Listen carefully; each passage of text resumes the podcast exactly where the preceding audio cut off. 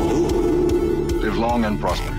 I was going into Tosche Station to pick up some power converters. Leeloo Dallas Multipass. Shut up and take my money. By Grabthar's hammer. What a saving. One does not simply walk into Mordor. X never, ever marks the spot. Winter is coming. You're a wizard, Harry. Stay a while and listen. Hey, old Kermit the Frog here. Bow ties are cool. So say we all. This is a Play on Nerds. Welcome, welcome, welcome, everyone, to episode 186 of A Play on Nerds. I am one of your co hosts, Jarman. I'm the other co-host, Steve, and we're here to co-ho-ho-host Oh. the hell out of this Christmas special. That's right. What a great intro. And, and to do that, we are going to watch something that no one in their right mind should watch, but you should all watch for the sake of this episode. That is Nutcracker 3D or Nutcracker the Untold Story, depending if you're feeling sexy or not. And uh, this is a 2010 movie, I think it was. 2010. Yeah. Um, and my daughter just went to go see the full-length Nutcracker for the first time here in Pittsburgh. Ah, nice. It was a magical time for her, and I got to watch this movie, Not have a magical time. which was a time. we'll talk me. about that. Felt like an hours and hours and hours. Oh my God. Uh, It's a but endeavor. more of that holiday cheer later. That's right. Steve, what have you been up to since we last started recording? Well, our house is finally mostly healthy. Oh, good. We're finally on track. Uh, as I said, Joyce went to go see the Nutcracker. That was very exciting. Dilly and I got to go to a holiday market and do some shopping for mom, Nice. which is like a rare thing to get to go with just the kids to to get things for for holidays and birthdays and whatnot. Yeah.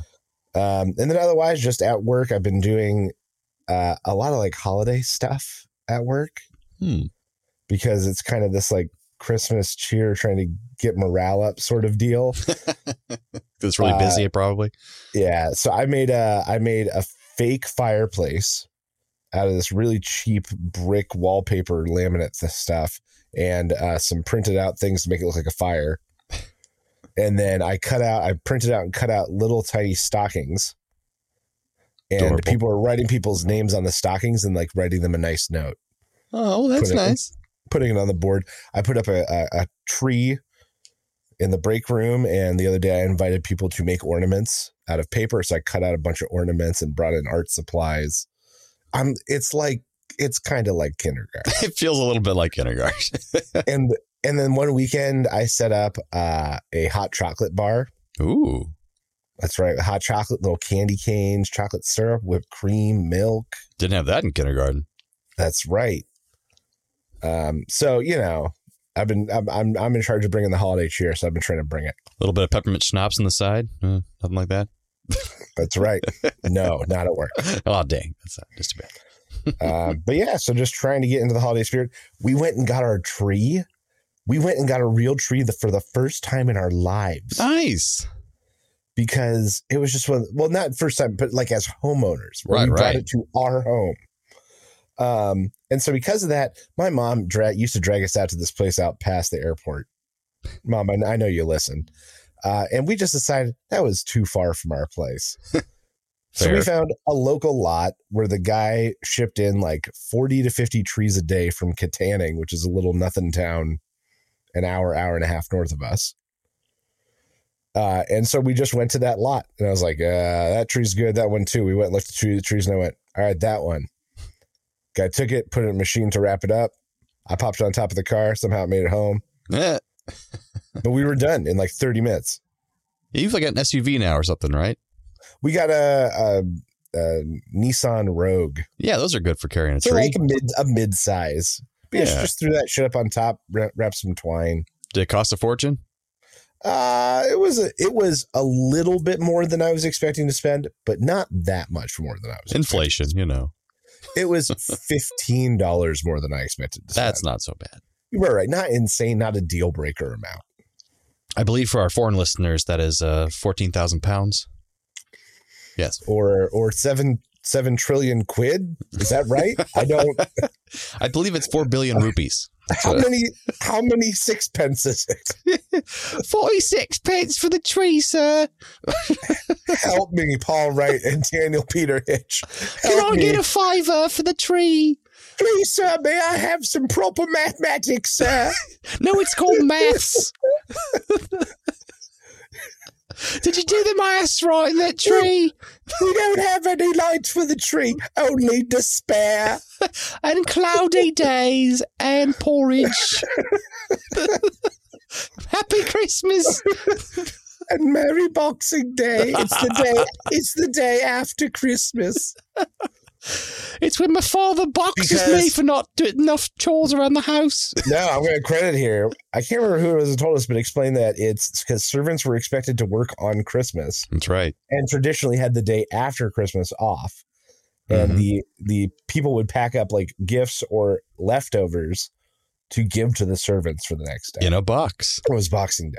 Yeah, So thank you, Paul Wright or Daniel Peter Hitch, whoever taught us that. that's right. Uh, so, Darren, what have you been up to? Man, I had so much to update on after being sick and doing nothing for like three Oh, weeks. I know, you poor guy. The whole family. Um, Didn't didn't do a damn thing. It was great. we uh, we're not sick in the house, but uh, I'm surprised we haven't gotten sick just because we've been working like dogs. But we also, my wife had, she's a drama teacher at middle school, so she had a thespian competition. It's like the, the drama honor society. They do a competition um, for her junior little middle schoolers at district competitions. So I went to judge that as well. So I did a, I judged duet musicals.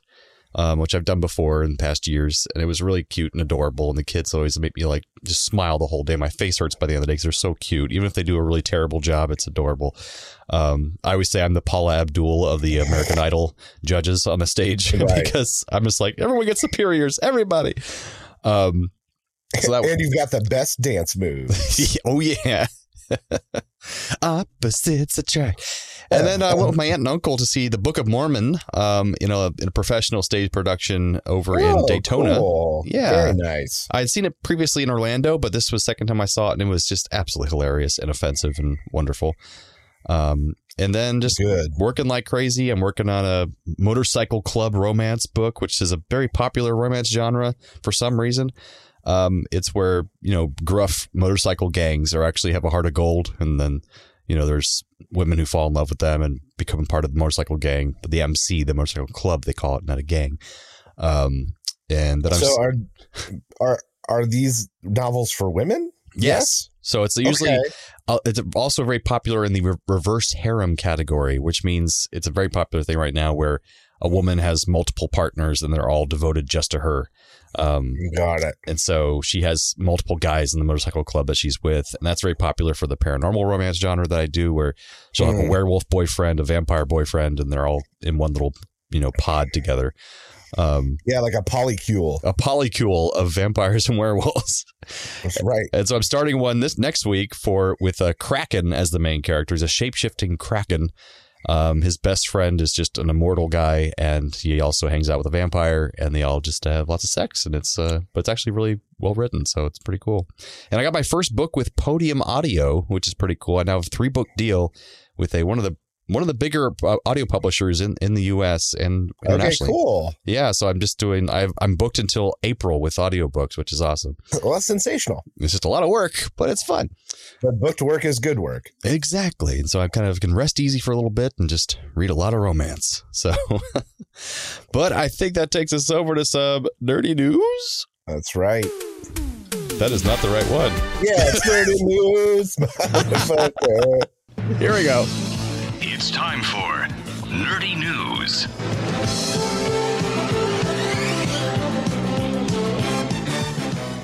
All right, this week from the world of nerdy news, I'm bringing you uh, the cheeky title for my, as always, cheeky story, and that is uh, "I'm starting with the mouse in the mirror." Ooh, well, Takahashi Kitamura, a neuroscientist at the University of Texas's Southwestern Medical Center, uh, him and some of the researchers have been trying to figure out if mice can pass the mirror test. This is a test uh, given to animals to see if they can recognize themselves in the mirror.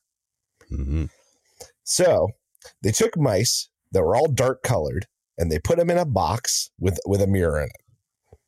And they took the mice and they put big white dots of ink on their forehead. So what these these mice demonstrated is they would go over in front of the mirror and they would groom themselves, watching themselves in the mirror, and then would stop when visibly it was all gone. Showing that they were recognizing themselves and using the mirror as a tool, knowing that they were that thing. It's so funny 'cause I just read this article last night, actually, while I was laying in bed trying to fall asleep. And so, I, yeah, I know exactly what you're talking about.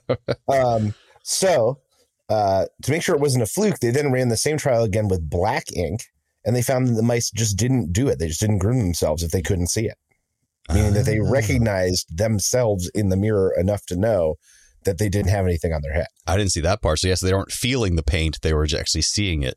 Or they're visually taking it in. Ah. Uh, but scientists aren't quite ready to like throw up the big green flag on this one with a pass.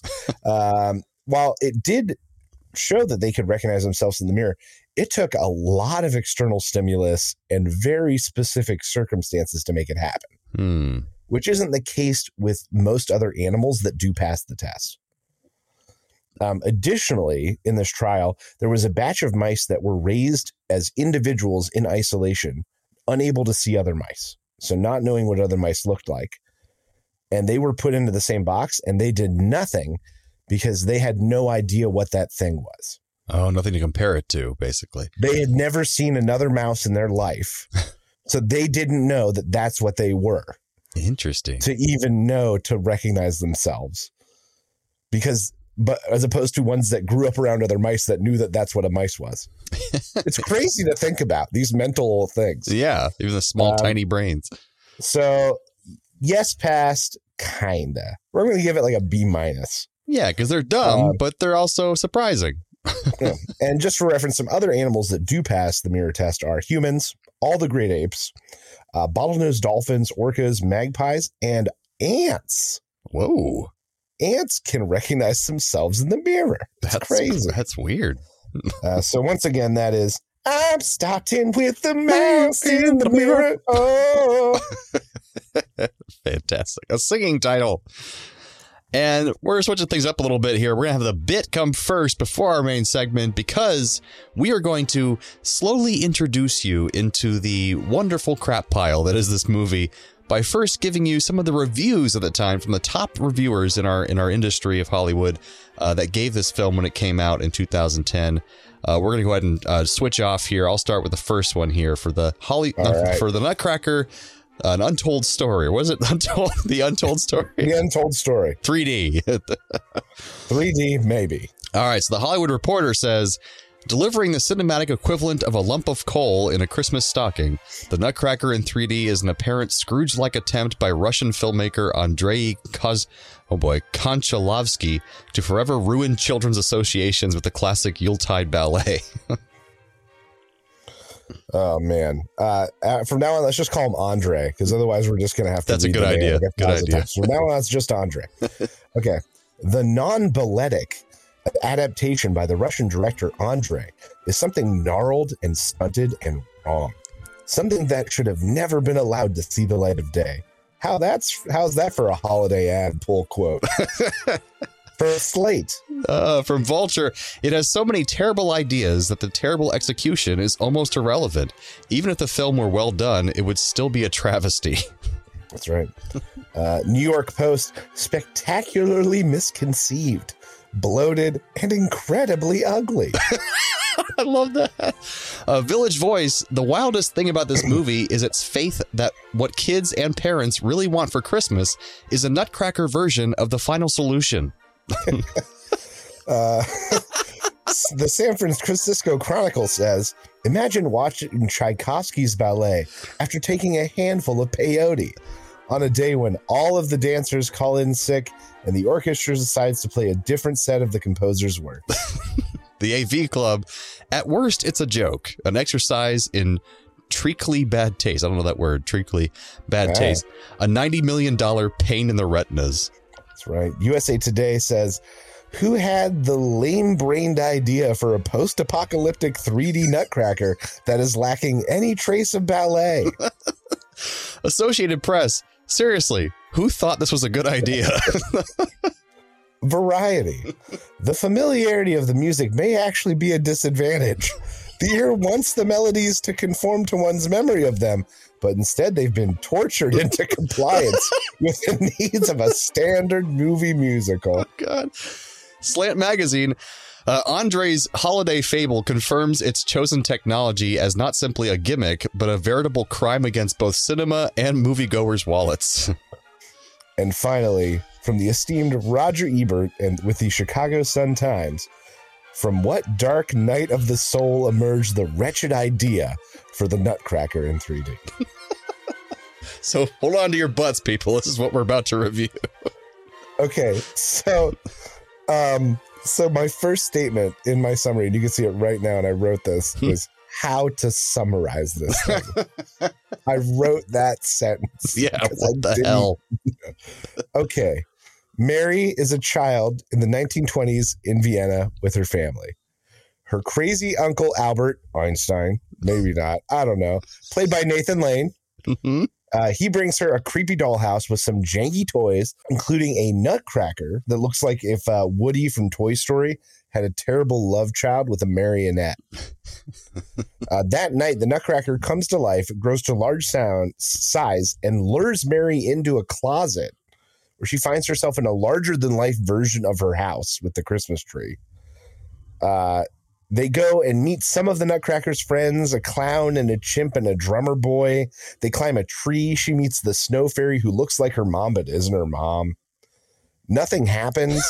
Mary flies. The Nutcracker turns into a boy just from her basically standing him here from like two minutes. He reveals that his kingdom kingdom's been overtaken by the Rat King. Elsewhere, we see the Rat King and his witch mom. They've taken over this city. They burn children's toys to make smoke to block out the sun because they're afraid of it. He has spies that report the Nutcracker is a boy again, and the witch turns him back. It was just that easy.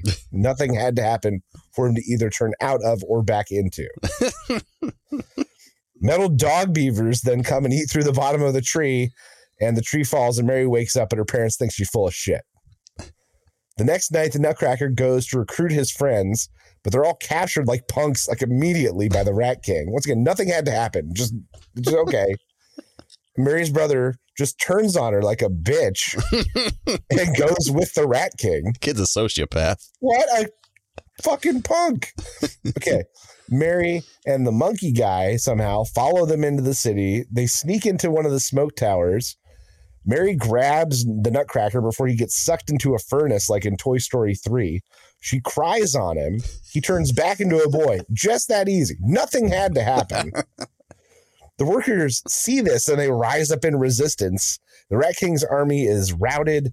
The king, Rat King, escapes into a helicopter with his witch mom and the brother of the kid of Mary. Uh, the monkey and Mary overtake them. Once again, nothing had to happen. Uh, helicopter crash lands. Thank God they're all okay because it's into a pile of toys. The smoke machine is broken. The sun comes out. All the rats shrink. The Rat King escapes, which is incredibly dissatisfying. And the day is won. Uh, Mary can't stay though. She has to go home because the fairy that looks like her mom but is not her mom says she has to.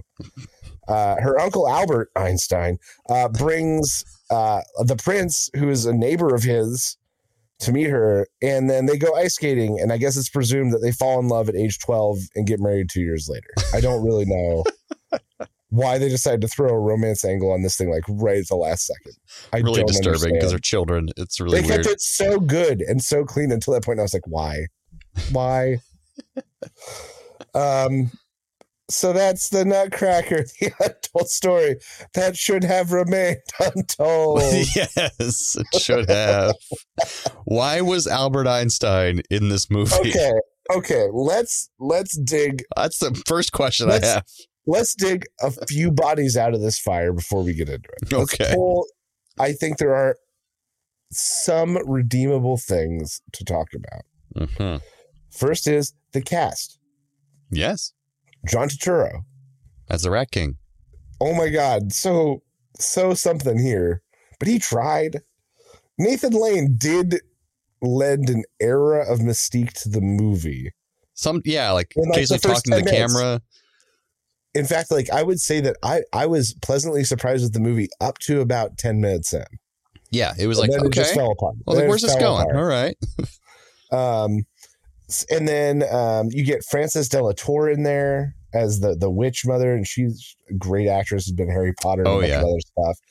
Um, like good, decent cast. You get oh oh Richard E. Grant plays Mhm. the dad, and he should have played the Rat King. I'm not really sure why they didn't have him play the Rat King. yeah, because all the other characters kind of like also play. Yeah, like they were doubling up cast like they did in um, Wizard of Oz, but they didn't do it with him for some reason. I don't know why. Yeah, Wizard of Oz. Uh, the classic is Peter Pan, where the guy who plays their father typically also plays Captain Hook. Right.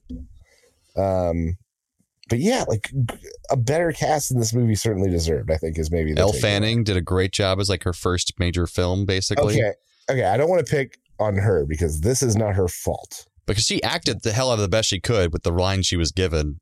I think for a little gi- little kid, she was amazing. this movie, I think, was clearly written for a slightly older actress. It must have been. Not by much, three or four years, 15, 16, 17.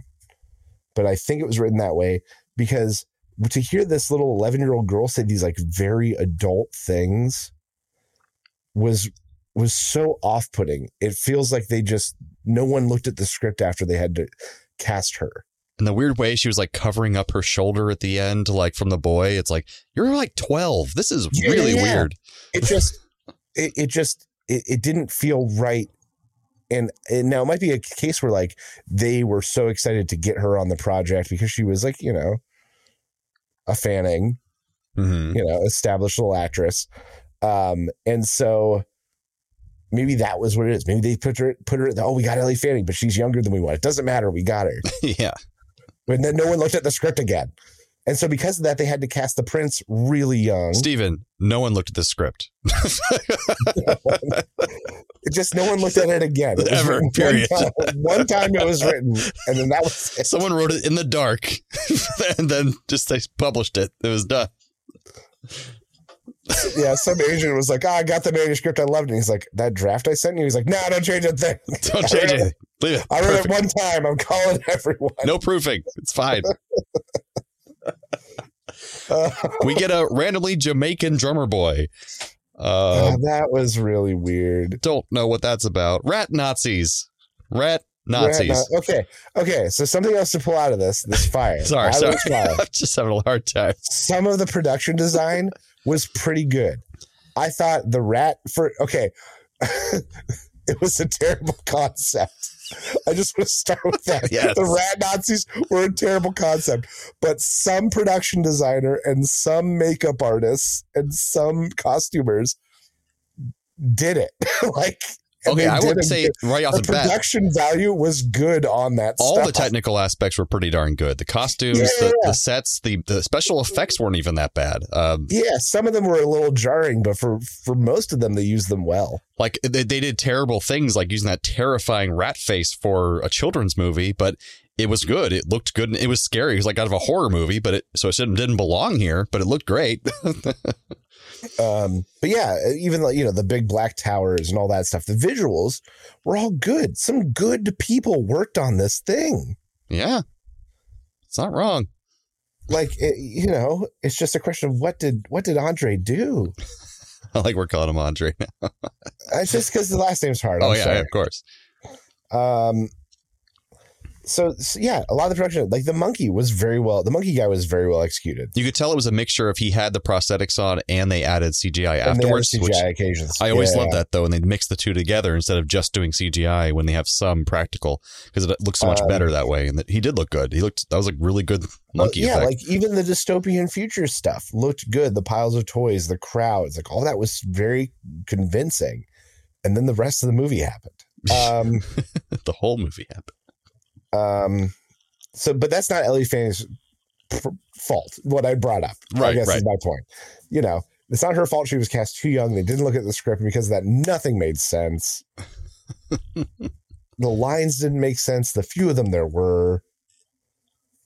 Um, it's man, what? Okay, so now let's start. Just let's just getting into the train wreckage. Yeah, because uh, the whole Albert Einstein thing didn't make any sense to me. He's not involved in any way because he wasn't alive when Tchaikovsky wrote uh, the Nutcracker, and so I, I don't understand. Well, because it was it took place in 1920s Vienna. Right. And for some That- reason, that's we, that's the why. we Like, don't, but we don't know why it's up there and why some actors have an American accent. Some of them are British. He's suddenly Albert Einstein's there because he lives in Vienna. But why? We don't know. There's no And motivation so the behind anything. implication is that somehow this this dollhouse that he made was somehow like his invention, and he's the one that invented this crazy thing that makes all this life and stuff. I don't know. A lot of implications. Um, Um, and also like they the whole plot comes out of nowhere.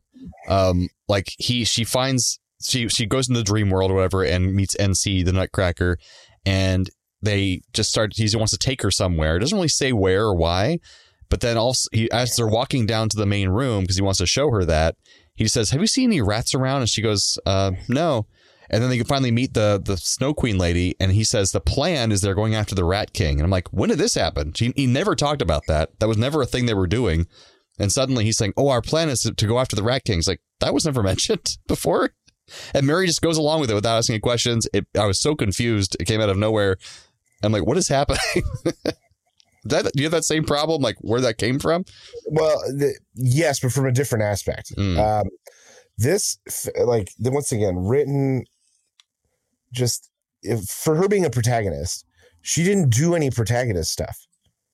Yeah. She was literally just dragged by someone from one place to another for the Mhm. whole movie. She didn't go anywhere by herself. There was no solo adventure. Even at the end, when it should have been just her, they tagged that monkey guy onto her Yep. and it made the whole thing irrelevant. Like she was just being dragged somewhere else again. Gielgud was his name. It just didn't. And because of that, you're right. It all felt random because she, her character was not the one taking the initiative. She was always the one being dragged to something. Yeah, without really knowing why or why she was there or why was she imagining this particular story in her dreams.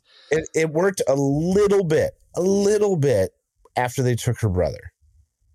Yeah, then she had a motivation. It's like then it was more like it felt kind of like labyrinth at that point, like Right, where right. the Rat But King is anything, taking her that should have been introduced so stupid early to make any of this make sense.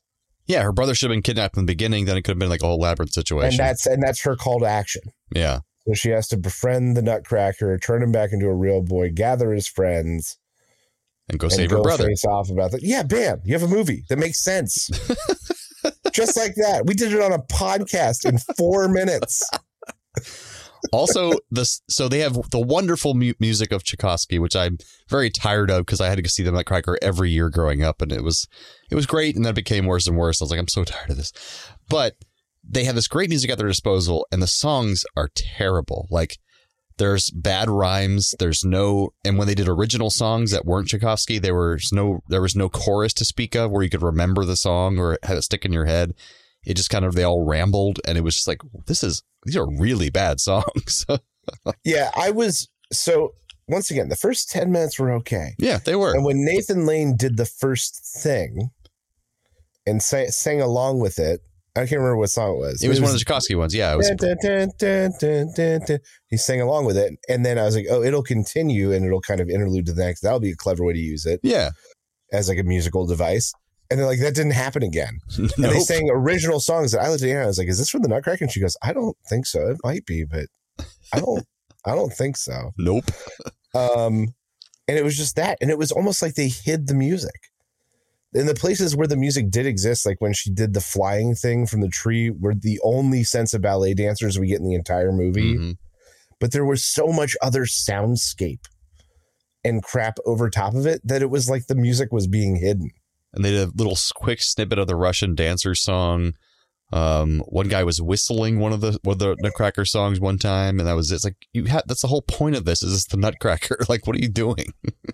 Yeah. Um, so you add to that, like, why did the mm-hmm. Rat King's mother have to exist at all?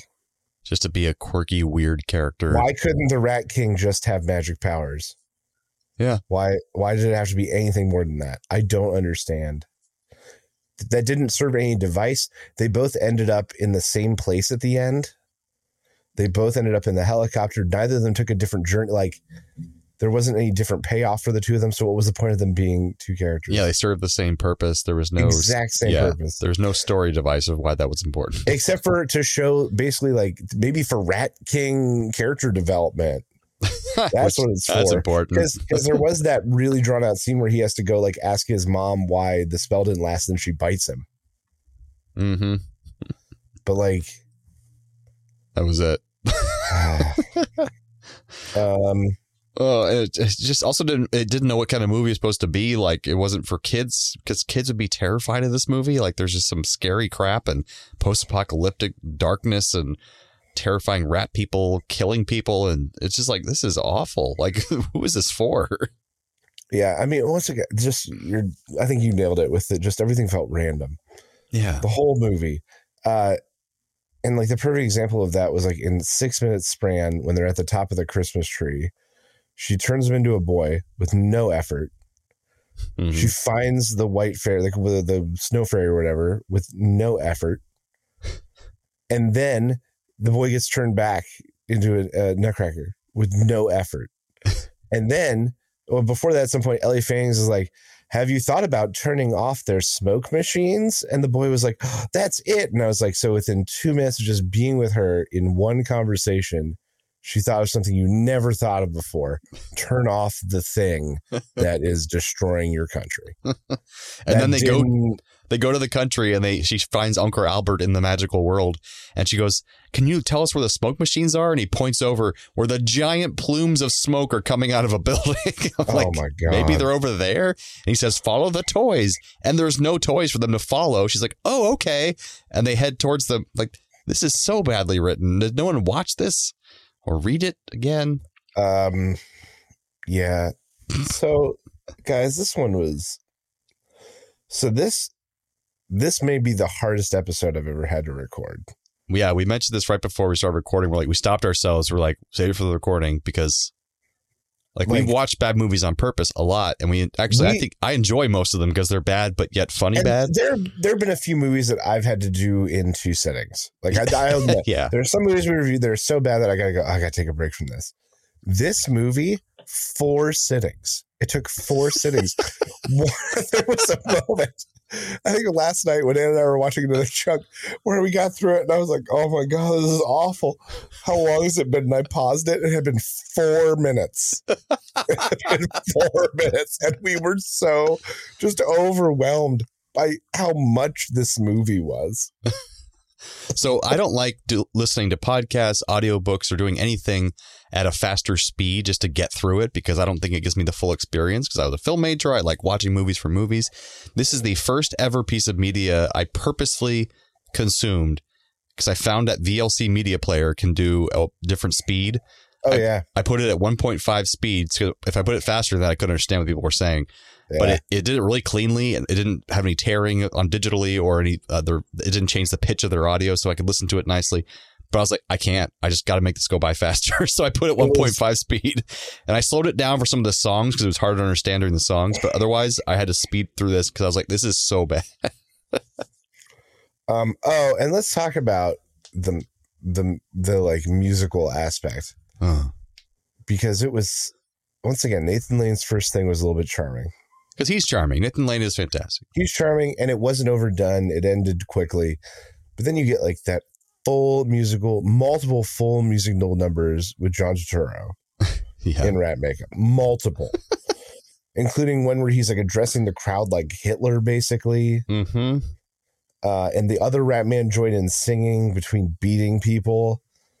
Um, and then there was this moment. Oh my god! I had this this insane moment where the Rat King shows up to capture them, and he's got these glasses on, and I went, "Oh my god!" They made him Andy Warhol. Oh, really? Like they styled him in that scene where he like takes the brother with him and captures the the Nutcracker and the two friends. oh, the hair. You're right. I didn't even think about that too. The, the hair. white hair, and then they put him in those round black glasses, and I was like, "Oh my god, why?" And he's wearing like, I was like, "Why did they make him Andy Warhol?" So he's rat Nazi Andy Warhol. This makes Right, lots right, of rat Nazi Andy Warhol. It got worse and worse. They just kept adding layers, and nothing made sense. Um, Um, and then at the end, oh my god, Ann and I made such fun of this because it sounds like something one of our kids would say. So the rat queen is like trying to escape, and she's like, "I need someone who can fly the helicopter." And the little boy, the little brother, is like, "I could fly, and I could fly anything." And she's, she's like, "Really?" And he goes, "Yeah, I can fly silver ones, and I can fly anything." And she's like, "Okay," and brings him to fly the helicopter because they literally had no plan of how to get him to the end of the movie. they, had, they, had, no plan for this kid. They had to write the most asinine dialogue ever to get him to go with her. and then they get to the thing, and she's like, "Well, come on, let's go." And he's like, "Well, I don't know how to do, lift it off. I can just fly it." so he, he couldn't even fly the plane to begin with. yeah. I can fly silver ones and anything.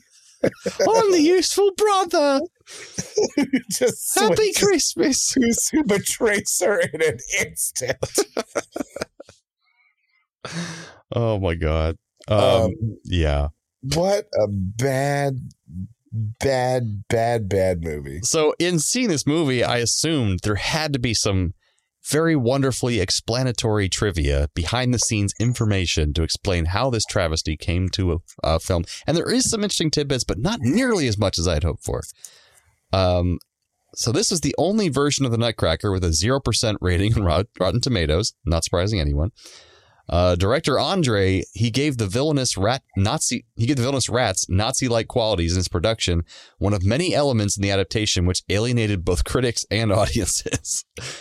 Um, in a 2022 article, that's pretty recently, last year, of Meduza, they reported that the film was primarily financed by some company called VEBRF, and it's a Russian state development corporation chaired by Vladimir Putin. And that was the most expensive Russian film produced to date. So we have Putin to thank for this movie. He's on the Whoa. chair of the corporation that funded this film. Very weird. Um, the film brought in a total of $20 million worldwide, over half of which came from Russia, $10 million of the half of the budget, making it uh, a box office bomb with a loss of $73 million. um, and yeah, I'm just surprised I couldn't find any more about this, but I searched on Wikipedia and IMDb and other places, and that's pretty much all the background info we have. Um, some places I've noticed John Turturro is not listed in the main cast, so I bet he's, he's hmm. probably tried to produce some kind of campaign to get his name off of this movie. Um, but anyways, that's just my speculation. Uh, dude, I would too, John. You tried. Yeah. You tried really hard to sell this thing. He was literally eating the scenery. Yeah. Chewing the scenery, literally. Oh, and I disagree. There were times that mouth was very scary, but there were times where like they clearly didn't get the angle right.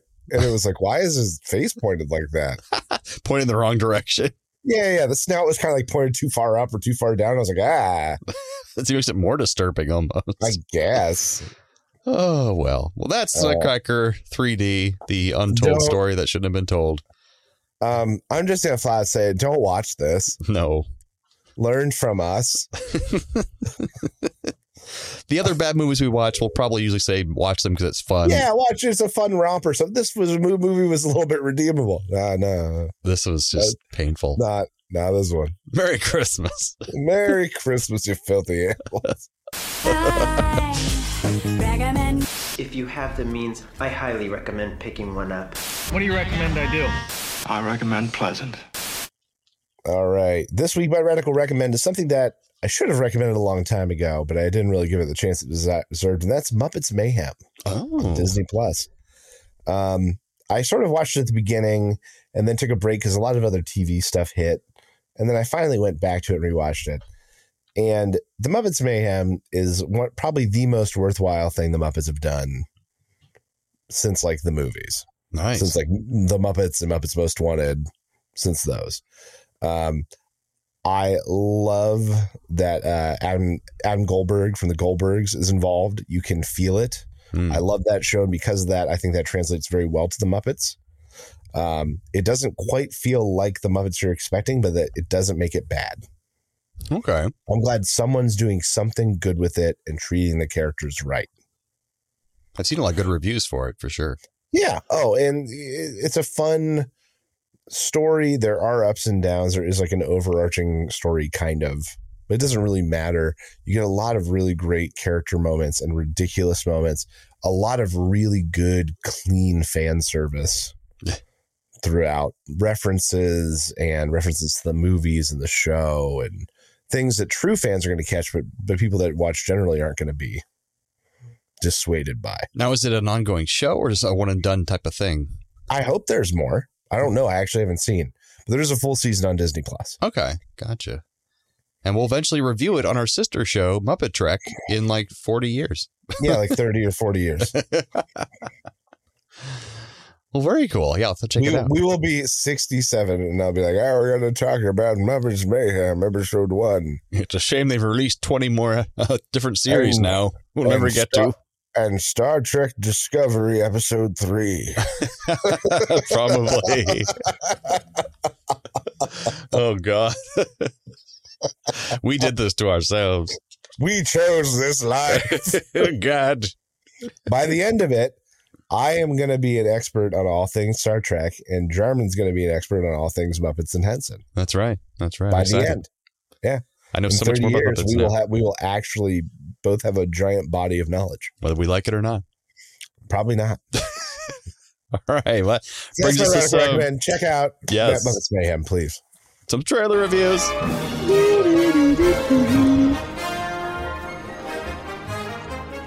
All right, so this week we're covering the sequel to the Beverly Hills Cop franchise, Beverly Hills Cop Axel F. Don't love the name, but I did love the first three movies, and I um, was it three or you- two?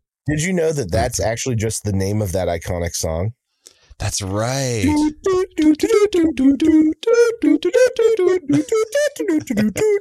I forgot that was the name of it. It's called Axel F.